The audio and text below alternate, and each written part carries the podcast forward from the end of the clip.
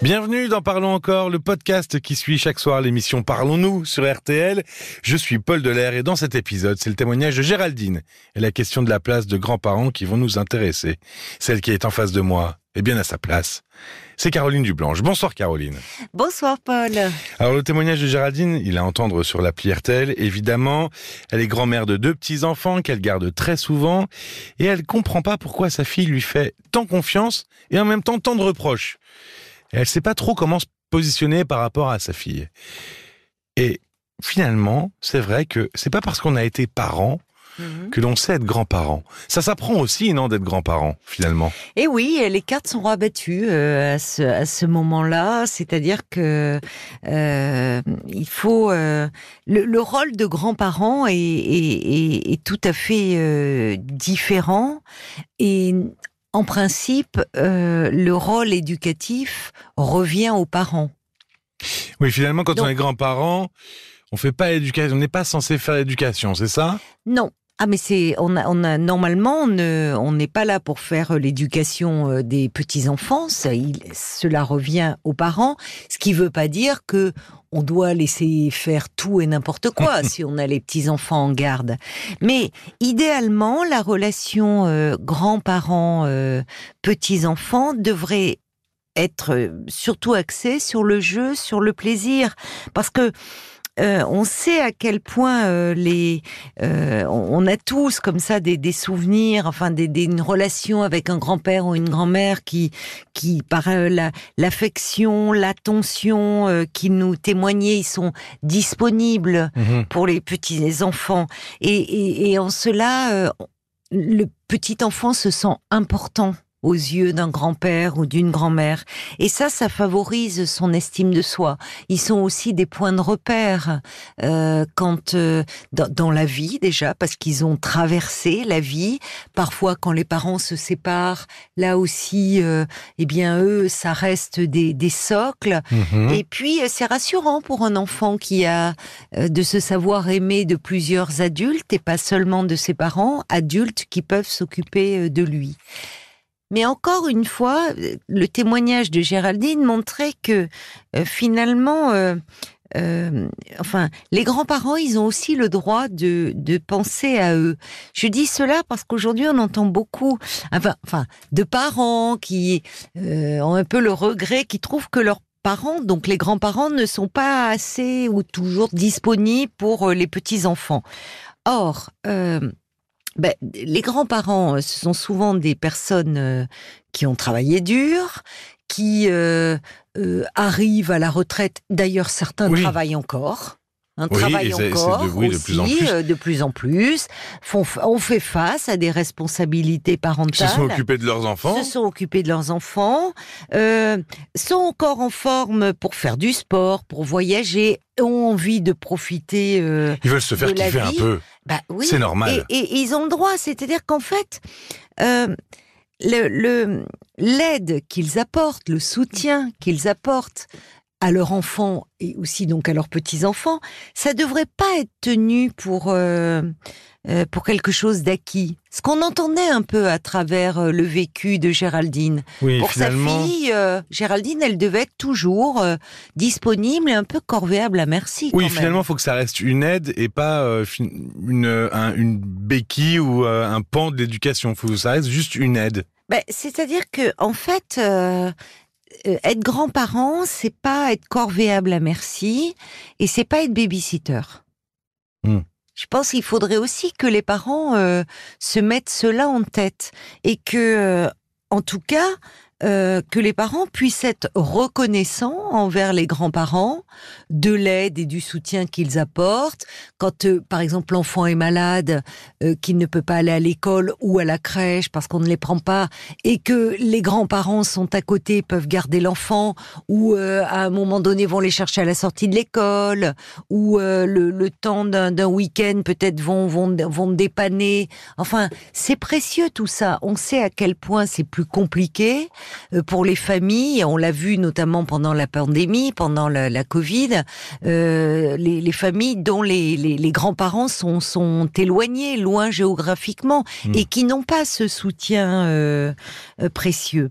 Alors, en même temps, en disant ça, euh, je dirais que quand même, il y a il y a un moment, euh, la naissance du premier petit enfant, c'est un, c'est un moment euh, crucial, et, et, notamment pour euh, dans, dans, la vie d'une femme, la première maternité, c'est mmh. un mhm. moment délicat, et ses responsabilités nouvelles peuvent un peu lui donner le vertige, être plus ou moins bien vécues en fonction de sa, sa maturité, son histoire, et souvent à ce moment-là, les mères les, les, femmes, pardon, se tournent beaucoup vers leur mère, mmh. donc les grands-mères de ce oui. bébé, parce qu'elles ont besoin à ce moment-là d'être rassurées, finalement d'être confortées dans leur capacité à s'occuper de ce petit être si dépendant. Il y a une question de transmission là qui se met en place. Oui.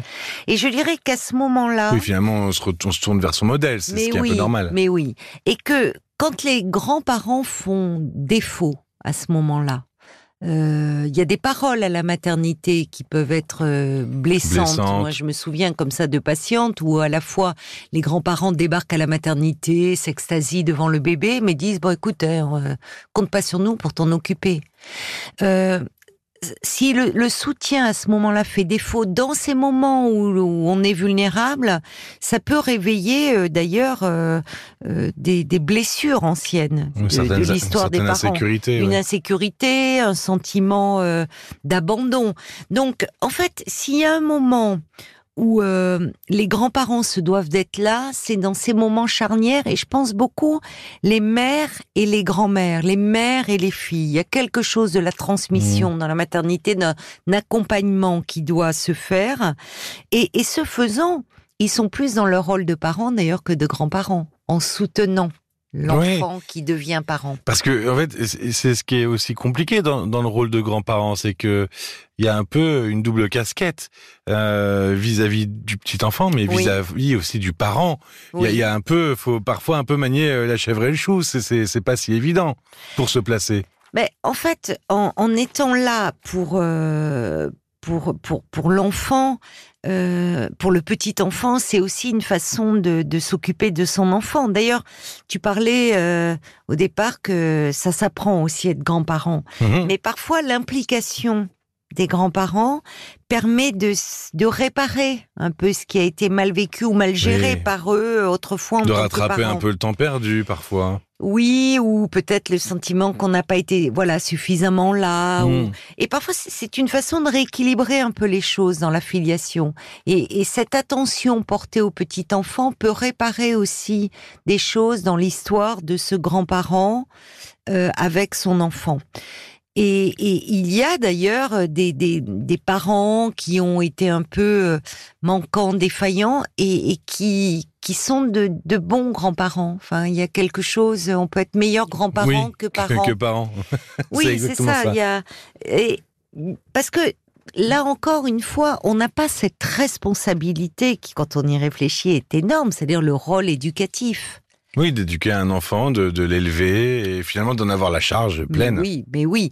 Et d'ailleurs, à propos de cela, euh, il, il s- il vaudrait mieux que les grands-parents donnent leur avis euh, à propos de l'éducation des enfants seulement lorsque les parents, c'est-à-dire le- leurs enfants, le demandent. Ouais, Sinon, c'est source de il faut, conflit. il faut hein, attendre d'être sollicité. Ouais. Oui.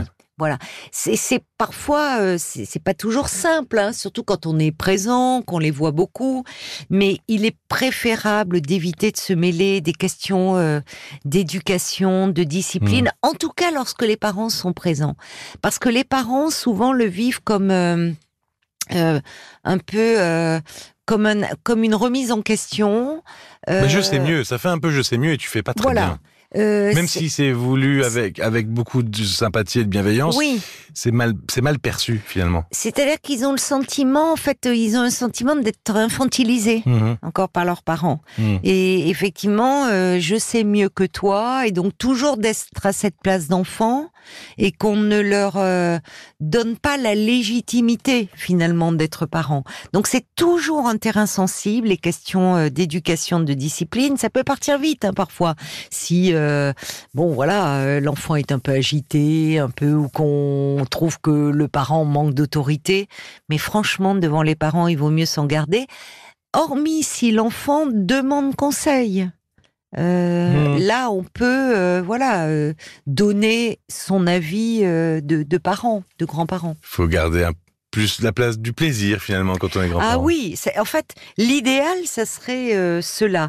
C'est-à-dire que euh, et, et c'est la place la plus gratifiante qui fait qu'on a aussi cette tendresse et cette affection pour nos grands-parents, parce que sinon c'est un un peu ingrat de ben, d'avoir à s'occuper des devoirs. Enfin, Mhm. tous les parents le savent, et normalement, ça ne devrait pas revenir aux grands-parents. Oui, mais moi j'en connais un qui sourit plus à ses grands-parents qu'à son père parfois. Hein. Tiens donc, tiens donc. En tout cas, le tout, c'est, tout, d'avoir de la diplomatie, de la sagesse. C'est ça, finalement, être grand-parent. Mais oui, C'est être le sage de la famille. mais oui. Et, euh, et ce qui est sage, c'est quoi? Bah, C'est aussi d'aller se coucher, finalement. Hein on va y aller, on va vous laisser. Tu as raison, c'est les bonnes résolutions Ah, bah de la oui. rentrée, Paul. Avant de partir, je vous rappelle quand même que vous pouvez écouter Géraldine, mais aussi Anne-Marie ou Philippe euh, sur l'application RTL euh, de l'émission de ce soir, de ce 4 septembre. 09 69 39 10 11, c'est le numéro pour nous appeler, euh, puisqu'on est en direct sur RTL dès 22h. Ah oui, et un autre numéro de téléphone euh, qu'on voulait donner et que j'ai totalement oublié. Oui, parce que euh, peut-être on entend souvent des grands-parents un peu en difficulté dans leur relation avec les enfants.